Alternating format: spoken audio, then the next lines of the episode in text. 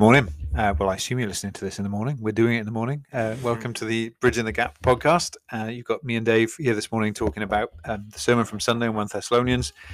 It was uh, great on Sunday to be together um, in the hall and on Zoom, but we're really looking forward, God willing, this Sunday to all being together back in the hall and not needing to use Zoom. Um, Dave, what are you? What have you been missing in past weeks, in particular, when it comes to Um, not doing church as normal in inverted commas? yeah, normal's a strong word, isn't it? Um, I think just, this suppose in particular, whenever the kids go out, just like the whole cohort of them, like going running out, the fact that some of them are at home makes me quite sad. Like it's just, Yeah, it's just so much better for everyone to be there and just the, yeah, I suppose the, the gathering of the body is always a good thing. Um, on that on Sunday, I was like, everyone's seen that I'm preaching, and they're just not showing up because it was ten o'clock, and the room was completely empty. And then there's this like surge of bodies come piling Yeah, in. It was yeah. quite funny. I think I think the welcome team were pulling their hair out trying to get people to the right seats in, in Yeah. uh, at short notice. But yeah, it's going to be so good, isn't it? And keep praying, everybody, that as advertised, we are able to go back to normal this Sunday. That's the plan, and it's just going to be so good to not have allocated seats and all be able to be back in the hall. Yeah, So looking forward to it. this Sunday night we have Equip as well. Yes, we which we forgot to mention on Sunday actually, but um, Disaster. so what are we covering? We are doing um like a gospel outline, so talking about um, so we know the gospel in the sense it's simple enough to get it into a sentence. Yeah. Or six six are key ideas, which then in theory will help us answer Yeah. people's questions. Um, And so the yeah. idea of this this equip stuff for this term really is to, to dovetail with the passion for life stuff, isn't it? To help equip us in Yeah. sharing sharing our faith. So brilliant. exactly. Yeah, Yeah. looking forward to that. And So- then after Easter, we'll be doing more discipleship stuff. Tom Roberts is going to teach us how to do a Bible study or lead a Bible study. Brilliant. So that'll be good. excellent. And this, so this is seven thirty p.m. this Sunday. Yeah, at the school. Anyway, sorry, this isn't meant to be a public service uh, broadcast as such. We thought we'd like get all that stuff in at the start. All links to Sunday morning. So Sunday morning just gone. Um, Dave was preaching to us from 1 Thessalonians uh, and the first 10 verses. So we're starting to get into the, the series proper now. So, Dave, just uh, start a question for you. So much what you said on Sunday was about assurance. I think that's fair to say. Paul was assuring himself and his readers that they really were secure in the faith. Um, and your first point was so how about how I think the phrase used was your life now shows that you were chosen by God. A wonderful thought. So this idea of choosing is so often raised in the context of assuring God's people. You know, for Mm. example, Paul does that in Ephesians two. Would you agree with that? That uh, this idea of choosing is often it's often usually about reassurance, and if so, why is that context important? I mean, the context is always important, isn't it? We preach that constantly Yeah. because without the context, the words are completely meaningless. So, the main reason why the context in these situations is important is because it reminds us that Christians can never and should never use election, choosing, whatever term it is, you know, to say to someone, well, you're obviously not elect, or I don't have to do that because I'm clearly chosen by God. Yeah. Like it's, it, it just it, it very clearly marks out the boundaries of when and how the sort of idea should be used, which I suppose is helpful whenever you go to comfort someone. You can like assure that assure them of their election. Yeah. Um, which is quite nice. Mhm. If you don't, yeah, if you use it in other contexts, you are misusing it. Um, I think what we need to remind of is this isn't just like a Paul a Pauline idea. Um, it's an idea that crops up in Deuteronomy. So in Deuteronomy it says, "The Lord did not set His affection on you and choose you. There it is, the big word, because you were more numerous than other peoples, for you were the fewest of all peoples. But it was because the Lord loved you and kept the oath He swore to your ancestors that He brought you out with a mighty hand and redeemed you from the land of slavery, hmm. from the power of Pharaoh, king of Egypt." So I suppose that's a helpful reminder as well. And again, just to harp on on the context thing, you know, fire in a fireplace, the right context for a fire, but put it on the carpet, dangerous, not the right place for it. So it's the same with biblical ideas and terms. You gotta use it in the right place. Definitely. So yeah, so if we wrench it out of context, it doesn't help. If we read it in context, it's so helpful, isn't it? Because it, it's. I'm glad you quoted Deuteronomy. You know, he's saying to the people after he's redeemed them from Egypt, Yeah, "I, I chose you." Yeah. And the idea of choosing is directed at people who are Christians, isn't it? It's not. It's not saying to unbelievers you should worry about whether you're chosen or not. Yeah. It's just believe. Yeah. Um, c- come, but yeah. for believers, there's the reassurance. Yeah. In, in context, that's Uh, that's really helpful. And Deuteronomy, it's like I've already saved you. You're chosen, rather than I'm going to save you. Therefore, like it's Yeah. just that's where the order of Yeah. it's helpful. I like it. Yeah, I like the fire illustration. You could apply that to a lot of doctrines, couldn't you? And get them yeah. in context. Otherwise, they can they can burn. Yeah. Um, all right. So the other thing you pointed out was that the Thessalonians were, to use the phrase you used, believers, lovers, and hopers. You then changed it to hopeful, I think. But actually, I liked I, hopers. I felt like I was saying hoppers. I just felt that was a bit weird. I got it. No, I got it. Believers, lovers, and hopers. Um, why why do those three Christian traits, you know, faith, hope, and love, why do they crop up so much in Paul's writings? Do you think, uh, and why those three above others? Um, well, I- I need to say that it was John Stott who pointed this out. Um, I don't want to steal from him. Um, I think as well, my sort of um, all Christians are believers, lovers, and hopers was immediately put to the test afterwards with the teenagers. You know, I believe that they are vital to our church. We love them very much, and we we hope that they come to know the Lord Jesus. But man, it was it was a slog on Sunday, and you know, even afterwards, I was at the Hearts for lunch, and both Eli and Josiah were like laughing because they were just like, "Yeah, it was awful."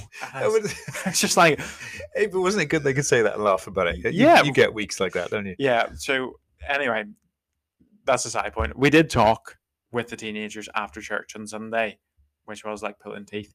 Um, but we made the argument that all people are believers, lovers, and hopers. You know, see what you make of that. But you know, we all believe in something, we all love something, we all hope in something. So I think that's why that idea comes up quite a lot because you know all people um believe in different things essentially. But I think the reason why Paul keeps bringing them up is because it is such a helpful summary of the Christian gospel.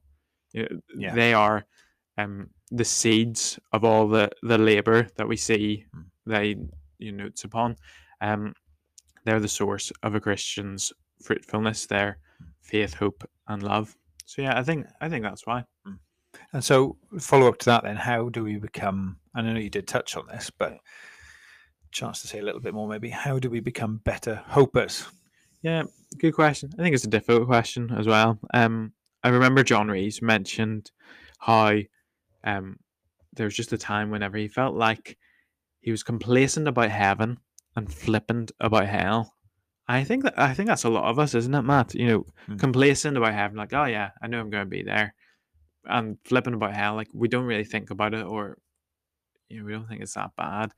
I think part of being a better hoper is by spending more time thinking and meditating on what the future holds. You know, for for us as believers, but also for those who don't yet believe. Um, you know that belief that eternity is real, and what we do now matters because our eternity is on our doorstep. Essentially, I think in one Thessalonians two, which I'm preaching on in two weeks' time, Hmm. Paul talks about the Thessalonian Christians as his joy, his glory, and his crown. Hmm.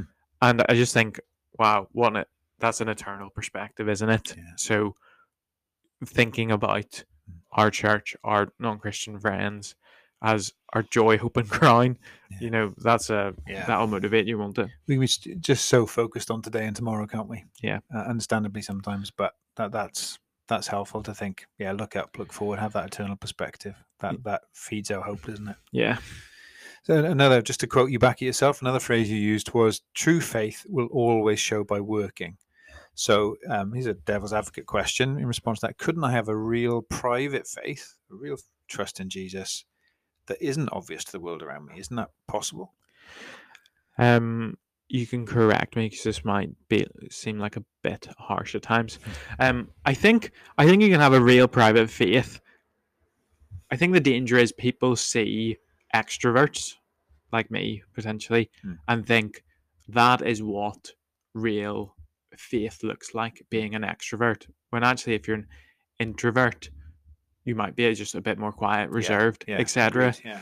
Um, so maybe I wasn't that clear on that on Sunday. But I think true faith shows itself by, you know, living a life that is dedicated to Jesus. So, Mm. you know, doing acts of worship, for example, coming to church. Like coming to church doesn't save us, but it's a good sign that Mm. you know we have faith in Jesus. If we want to be with His people, hear His word preach, sing His praises. Mm. You know, reading your Bible, praying, coming to church. I've already mentioned that, but that like that is a real sign of private faith. But I think whenever you say it isn't obvious to the world around me, that's where I get a wee bit bogged down, I think. Because Mm. are you saying that no one at all in your life notices you exhibiting the fruits of the Spirit, like love, joy, peace, patience, faithfulness, goodness, perseverance, and so on? Mm. Then I don't know if you necessarily have a private faith if it doesn't make any difference in your day to day life, in work, in play, with you know family, whatever. Uh, this isn't supposed to be a way to batter people, but Paul is saying what Jesus said in John's Gospel. You know, if you love me, you will obey my commands, and part of that is doing what he says and speaking Yeah. ab- about him. Yeah, got you. No, that, that makes sense. So it, it always shows somehow, doesn't it? So I, I good point. I think if you're not an extrovert or you don't have a you know a more public platform in your ministry, then it might not be hundreds of people who are seeing this. But Yeah. the, what about the people close to you? Does it does your faith show in some way to you and to the people who, who know you well? Yeah, I Uh, I yeah. used the silly illustration on Sunday about um my faith and my brother's you know investment recommendations. Mm. I think like Niall doesn't know that I haven't acted on those things, might do now. but he might do now. So I suppose that's where that illustration sort of falls apart because that can be a private thing. Yeah. But this faith in Jesus can't be something that only between you and God. Yeah, Yeah, absolutely. So I, I mean, and I'm I'm agreeing with you actually. s- But but another another sort of devil's advocate question, if you pardon the phrase. Okay, how is that not salvation by works? Um, I don't think I don't think it can be salvation by works because they're the fruit of Jesus's work. Yeah. So these the things that we're doing, you know, laboring, persevering, working, are all they all spring from faith, hope, and love Mm. in Jesus. So this isn't us doing things in order to make ourselves right with God, but as a loving response to what He has done done for us. Yeah. So yeah. So where the the, the faith and the, the works come in the equation really matters, doesn't it? Yeah. You put them in the wrong place, it's not biblical balance. You put them in the right place, they make sense. Yeah. Yeah. Yeah. You are saved, therefore you work, rather than Mm. you work, therefore you're saved. Yeah, absolutely. Yeah, good. Thanks. Um, so the message had rung out. You said, I like your illustration with two separately sized bells, which is very impressive. Oh man, I had such a so I was like, oh, I'll be really clever. I'll buy a little bell. Um, Did you but buy that bell? I bought the wee bell and then showed up at school, and there's that big stinking bell sitting there that I've never seen before, and I was like, oh, why'd I waste money on this little thing? So then I had two. So you know, if you're a massive extrovert, or maybe you're just a class evangelist, you're the big bell. Do you know it worked really well though, didn't it? Yeah. And uh, yeah, but we, we meant to ring out to some degree. I'm also smiling, just envisioning someone on the finance team saying your your your next claim form so one bell. Yeah, wee what, bell. What? Um, so, but you did you did say that they they the message had rung out. Their Yeah. faith had become known everywhere, which the bells illustrated so well. Yeah. And we uh, the the phrase you used, which is great. We each have an opportunity to make a little jingle. So, my question: How has passion for life been helping you? Um, maybe think about how it's helping us see how we can do that. To even if it's just make a little jingle, that we actually do that. Um, I think, I think it's helpful to be reminded that every single day we have an opportunity to, to share something of Jesus with anyone and everyone we meet. Mm. Um, that sort of idea that, you know, uh, for example, I had the bell in my bag as I was walking to school, and you can just hear it ding, ding, ding, like as I walked. Um, and I think that is helpful to think, you know, everywhere I'm going, in theory, I should be jing- jingling, jingling, jingling all the way. Um, sorry, um, but that sort of idea that um, neighbors, whoever, I- I can't pick and choose who I share it. Like I can't pick and choose who hears the jingle, essentially. Um, and I think it's sort of stuff I've been thinking about from Colossians. You know, making the most of every opportunity, not just the opportunities I fancy. Yeah. So passion, you know, last Yeah. Thursday night's passion for life video I thought was really helpful. Just saying, there's literally opportunities everywhere. We just have to see it. Uh, incidentally, don't forget we, we mentioned about equips in the evening. Don't forget this Thursday uh, we've got our, our last uh, life group together in the hall, and uh, you do need to book in for that one. So fine. after Friday, don't need to book, Yeah, but very nice. for this Thursday, you need to book. Yeah. Sorry, Yeah. another public service thing. Yeah. Um, so your third point then, Dave, was about them turning from idols to serve the living God and to wait for Jesus. I love that. Turn from idols to serve God and wait for Jesus. My question arising from that: What what do you think the particular idols of our culture are? You did start to touch on a few um, idols that you think are particularly prevalent in our culture.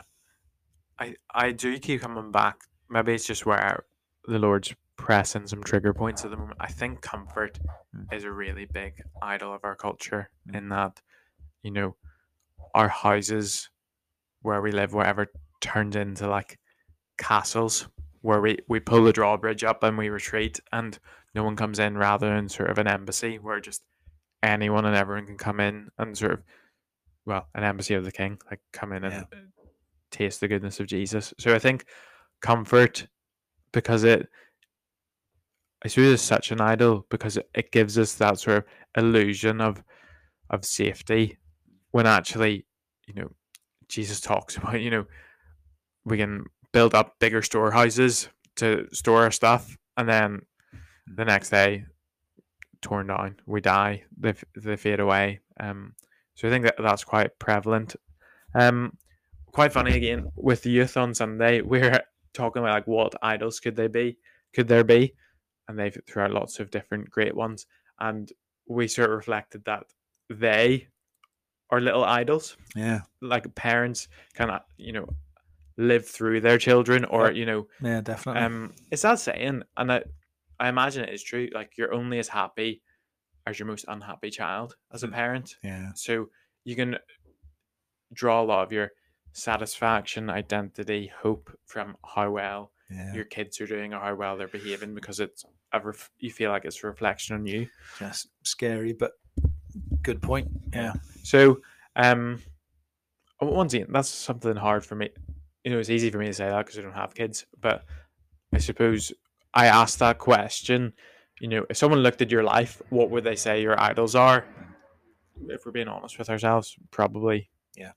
children would be one of them. And yeah, you've, you've got to try and look at it. You can see others' idols quite clearly sometimes when you think of our own. Because one of the things I'm finding interesting, looking at one um, one Thessalonians two, and Paul's ministry, ministry of Paul, Silas, Timothy. You know, he keeps saying we weren't we weren't out to please men. And I think one of the idols for well, all of us, I guess, but maybe especially those in public ministry is you that you want you can live on the praise of people if you're not careful yeah, and that can become a real idol. So, yeah, looking at, at us, society generally, but as individuals. I mean, and I guess we're starting to talk.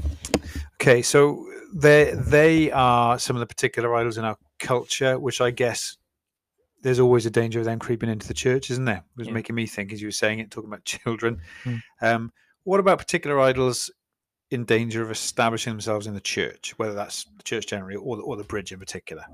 What might those idols be? yeah. I think we're always in danger of making an idol of success. You know, almost like running the church like a business. You know, we should do X, Y, and Z and get people through the doors. Yeah. etc. When, like, by nature, preaching a sermon is not exactly a crowd pleaser, is it? You know, it doesn't No. draw people in. So I suppose success is quite quite a big one. And like, and actually jumping in there, I suppose on an individual level, that could be, you know, Christians can be, we should be sharing the gospel. Faith should show, but on the other hand, we can think, well, I didn't, I didn't get any success in those last six conversations I had. That can, that can become an idol too, can't it? oh yeah, and I've I've heard a story of an evangelist in Australia who shared the gospel with stacks of people, Hmm. saw absolutely no fruit from it, was depressed and was off on his own, and actually he died, and hun- hundreds of people he shared his faith with became Christians ten years down the line, Yeah. and he had no idea. Um, and So, he- so important, isn't it? th- th- This balance in church life. On the other one, on the one hand, you can't use that as an excuse for not sharing, Yeah. not praying, not not striving, but I'm just thinking of the other words you mentioned on on Sunday. The gospel came to you not simply with words, but also with power, with the Holy Spirit and deep conviction. Yeah. It's ultimately the Spirit's work. Yeah. Sorry, I'm I'm interrupting you. Carry on. No, but that's that's starting me off already with that first one. that's spot on in terms of the like the bell ringing. Like we're responsible to to say or to Mm. speak and make sure people hear. It's up to God to do His work. Yeah. Um, I think um, for us, I think it's good that we desire a building. I don't think that's a wrong desire, Hmm. but I think it can easily become an idol because we think once we have a building, everything will be fine, everything will fall into place, and obviously lots of problems will be solved by that, but other problems will be created. So I suppose just that awareness that um, once you have a building, you know, lots of churches have buildings, and Mm. it doesn't, you know, they're not suddenly Yeah. thriving. Um, I think also maybe this is again generally probably us as well, but you know, whenever you're known as a church that is has good teaching, for example, or strong in their doctrine Mm. and very faithful, you can be quite cold in love. So you can sort of say, "Oh, well, our church is really, you know, we know our systematics really well," Mm. but actually, I suppose that's it's a cliche or stereotype, isn't it? Where like very reformed doctrine, strong churches are strong in that area, but weak on love, whereas more liberal churches are weak in doctrine, but really strong Yeah. in loving and serving. Yeah. So, um, I don't know if that's an idol, but just we can make an idol of well, we do good preaching Yeah. here or whatever. Yeah. I mean, ouch, but yeah, absolutely. Yeah. Um, I know. Well, like even you know, so for for me, an idol, like just whenever you do a sermon, You're going to say me, aren't you, Dave? I know. So you really shouldn't. guilty. Me I just that. stare at Matt all the way through the sermon. Please, Judging by the look on his face just now, listeners, he wasn't about to say that. no. But like, I suppose whenever you preach, you're like putting putting yourself out there completely, and then mm. you know, no no offense to any listener, but sometimes you just look out and there's absolutely it just looks like nothing is happening. Yeah. and you're just like, gosh, I am I, on Sunday. I was like, Lord, take me to glory because I am absolutely useless at this. but it was obviously something that Paul himself, at some level, must have struggled with, or at least been aware of, because he sort talks, doesn't he, about he was they weren't setting out to please people. No. we're coming to that this Sunday. Yeah. Um, so he knew there was a danger of wanting to please people. That's yeah, as we said before, that's an idol too, isn't it? Yeah. Hmm. Okay, um, we I think we'll end up making this an idols podcast if we're not careful. Yeah, but true. um, haven't uh, thanks thanks for all those answers. There was a lot there. Um, last question for today. Haven't asked this for a while, I don't think, but it's worth asking when you're in one of Paul's epistles, especially. The what did you leave on the cutting room floor stuff? So what did you glean that you had to leave out of the sermon? Maybe a fourth point you saw but didn't have time for. Anything you'd want to add in? Um, good question. Um, I mean, there's always lots in any given sermon. Do you know, I was reading, I was reading Esther this morning, and I was just like, gosh, it has been ages since I've pre like preached a narrative, and you know, you read a whole chapter, and you're like, gosh, we spend a lot of time in like eight verses, and I have no Mm. idea what we do when you have. 40 verses to, to read. There'll be a lot of uh, cleaning. Um, sorry, that's just a random side point. Um, I think I was really interested by the idea that the people in Thessalonica became imitators of Paul, and they in turn were being imitated by churches in Achaia and Macedonia. Mm. You know, it's an interesting concept to think about how Paul says, you know, in 1 Corinthians 11, imitate me as I imitate Christ. So, sort of the fact that in the Christian life, of course, we're always seeking to imitate the Lord Jesus, but we should we should be looking to people to imitate Mm. who in themselves are imitators of the Lord Jesus. So, you know, we model this in some ways in uh, children youth ministry. You know, you all, you want to the younger ones that imitate the older youth, and the older youth to imitate the leaders as they do yeah. the Lord. So I suppose in church we're always looking for leaders who lead by example, Mm. but not saying do as I do, but these are do these things because it helps me love and be more like the Lord Jesus. Mm. Um, I think the fourth point would basically be about how difficult a concept uh, concept that is because you know then those people themselves become an idol. You know what happens if you know what happens if people start imitating me and then you know you find out I'm a big stinking sinner, or what happens if Mm. someone you imitate you know, we've seen that seen this through a lot, a lot recently, sadly, haven't we? Where people that we've looked up to, Im- imitated, have turned out to Yeah. to have well poor character.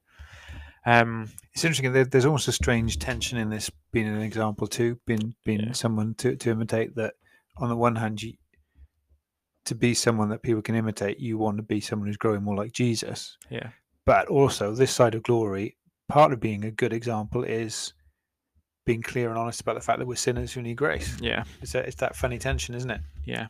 Yeah. Um, yeah, And I, I'm thinking, could, could I say, could I say that to people? Uh, Can I say to my kids, imitate me as I imitate Jesus? That's gosh, yeah. wow. That's a powerful thought, isn't it? Well, yeah, even you know that sort of.